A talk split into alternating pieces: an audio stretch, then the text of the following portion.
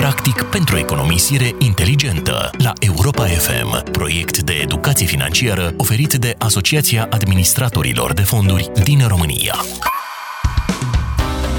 Trecem cu toții printr-o perioadă dificilă, dar nu e moment mai prielnic decât o perioadă dificilă pentru câteva lecții care îți vor rămâne pentru tot restul vieții.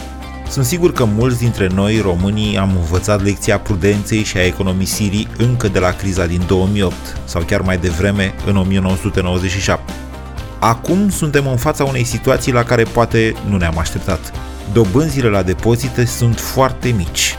E timpul să facem pasul următor. După economisire, investiția.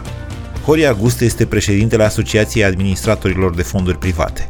Am realizat un experiment personal plecând de la un studiu al Bursei de Valori București, care ne spunea că dacă cineva ar fi investit lunar 100 de lei timp de 20 de ani într-un indice bursier, la finalul perioadei ar fi câștigat 149.000 de lei față de 24.000 de lei dacă ar fi pus deoparte pur și simplu.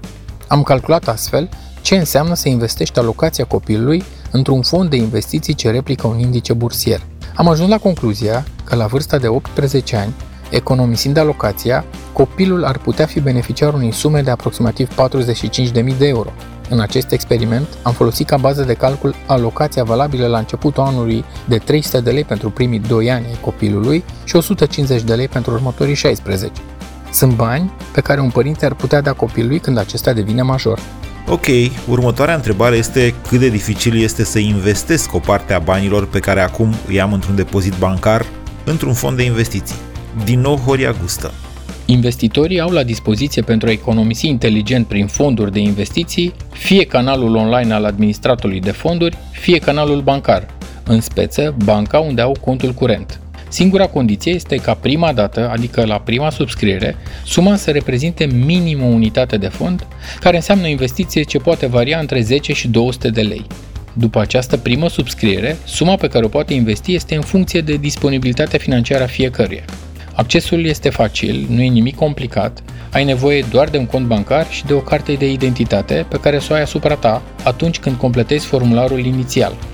Cele mai multe bănci au astfel de fonduri de investiții, dar procedura este la fel de simplă și dacă vrei să investești într-un alt fond decât cel pe care ți-l recomandă banca la care ai tu bani. Modul în care lucrează administratorii de fonduri este prevăzut în legislație, supravegheat de autoritățile statului, dar și de o bancă depozitară, care certifică modul în care tu realizezi investiția.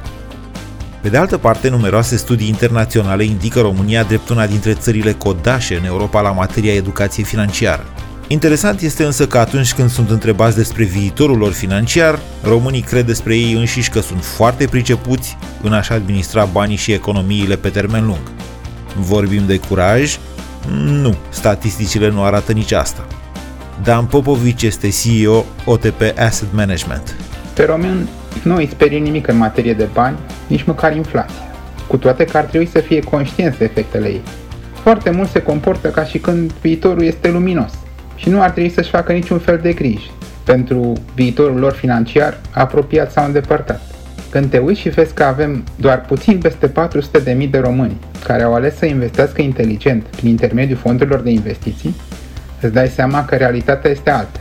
Înțelegi că nivelul de conștientizare a importanței economisirii pe termen lung este unul relativ scăzut, mai ales în ceea ce privește românii cu vârste sub 35 de ani. Economisirea poate deveni un reflex, dar dacă nu îl dobândești încă din copilărie, urmând un model din familie, acest reflex trebuie totuși educat.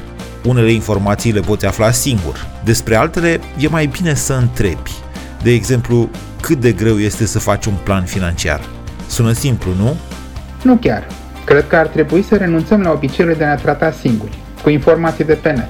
Sunt unii oameni care își administrează singuri și medicamente după ce citesc pe internet despre o anumită boală. Și e foarte greșit și foarte periculos. La fel și cu bani. Sunt banii tăi, munca ta. De ce să faci experiențe periculoase cu ei când poți să întrebi un specialist? Planurile de economisire nu sunt universale. Ele țin de situația financiară a fiecăruia, de obiectivele proprii, de orizontul de timp pe care ți-l alegi și nu în cele din urmă de apetitul de risc, care este foarte diferit de la o persoană la alta. Alte statistici arată că tot mai mulți români încep să pună bani deoparte, fie pentru că le rămân mai mulți bani decât cu restricțiile de pandemie, fie pentru că aceasta i-a speriat. E ok. dar cei mai vechi dintre noi știm și poate nu vom scăpa niciodată de teama că valoarea banilor, implicit și a economiilor, poate fi erodată în timp de inflație. Jean Pricop este director executiv al Asociației Administratorilor de Fonduri. Este bine să agonisești, dar simplul fapt de a pune bani deoparte nu ne asigură că valoarea lor în timp se va păstra sau va crește. E nevoie de mai mult. E nevoie să punem acele economii la treabă, să le investim. Altfel spus, e bine să încerci să te asiguri că după un an, 2 sau 10 poți cumpăra mai multe lucruri cu sumele depuse decât la momentul la care le-ai economisit. Ceea ce nu e chiar simplu acum când dobânzile sunt foarte mici, categoric mai mici decât creșterea prețurilor. Meciul cu inflația nu e deloc unul simplu, să știți, nici chiar pentru profesioniștii din fondurile de investiții. Un fond este ca o echipă de fotbal la care noi, investitorii, suntem finanțatorii, iar jucătorii reprezintă portofoliul fondului. La fel ca în fotbal, scopul este performanța, să câștigi meciuri și campionate, în final să faci bani pentru finanțatori. Valoarea fondului crește sau scade odată cu creșterea sau scăderea cotei individuale a fiecărui jucător, care fie performează, fie nu-și mai confirmă valoarea la care este cotat. După cum știm, jucătorii au evoluții fluctuante, au meciuri sau perioade în care joacă bine și altele în care joacă modest. Important este cum performează echipa în timp, de la un meci la altul, de la un an la următorul. Bună comparație, că doar se știe că la fotbal ne pricepem toți. Ia să vedem. Am și eu aici 50 de lei, să zicem că atât pot eu să strâng într-o lună. Ce fac mai departe ca să devin antrenor? Pardon, investitor. Investitor într-un fond de investiții. Păi, cei mai mulți oameni își țin banii în bănci, cum e normal, firesc și sănătos. Primul pas este să mergi la bancă și să întrebi dacă nu-ți poate oferi opțiunea de a investi în fonduri. Unele bănci au propriile fonduri de investiții. Un alt pas ar fi să te adresezi direct societăților de administrare a investițiilor pentru îndrumare. Le regăsești la un loc pe pagina noastră de internet. Deci, ori intri direct pe aaf.ro sau tastezi pe Google randamente AAF și Enter. Manualele de educație financiară ne recomandă să ne împărțim veniturile în trei. 50% pentru cheltuieli curente, 30% pentru proiecte imediate și 20% pentru economisire pe termen lung. Nu toți oamenii înțeleg însă exact ce înseamnă economisirea asta pe termen lung și până la urmă care e diferența între aceasta și economisirea pură și simplă. Deși au un apetit de risc mai scăzut, românii aleg să pună bani deoparte în principal pe termen scurt, până la concediu, până strâng de avans pentru o mașină sau pentru o casă. Sunt multe explicații, unele derivate din realitățile istorice care justificau poate acest comportament, dar nu-l mai justifică și adevărata întrebare este cum s-ar putea face o schimbare, cu ce ar trebui să începi ca să devii un investitor pe termen lung. Cristian Pascu este vicepreședinte al Asociației Administratorilor de Fonduri Private. Recomandarea mea este să începem cu produse simple pe care le înțelegem. Este foarte important ca atunci când decidem să devenim investitor, să înțelegem cum funcționează un produs și care sunt riscurile aferente.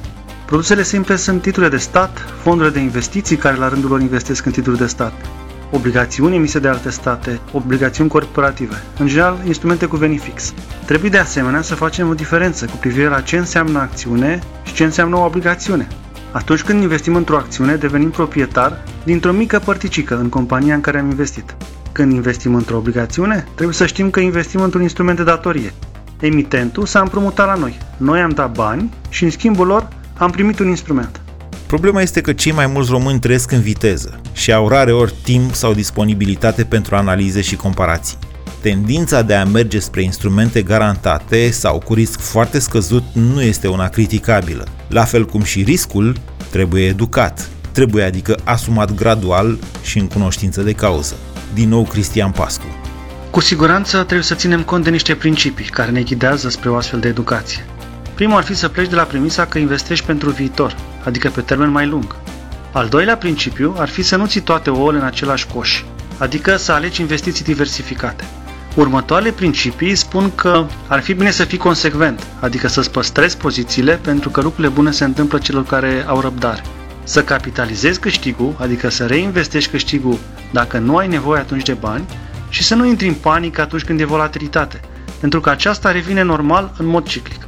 Ultimul, dar nu cel din urmă principiu, este că depozitul bancar este foarte rar cel mai profitabil ca instrument de economisire. Așadar, în investiții trebuie să ai încredere, dar și consecvență. Dacă vrei să afli mai multe despre fondurile de investiții private, intră pe Google și scrie randamente AAF. Enter. Ghid practic pentru economisire inteligentă la Europa FM, proiect de educație financiară oferit de Asociația Administratorilor de Fonduri din România.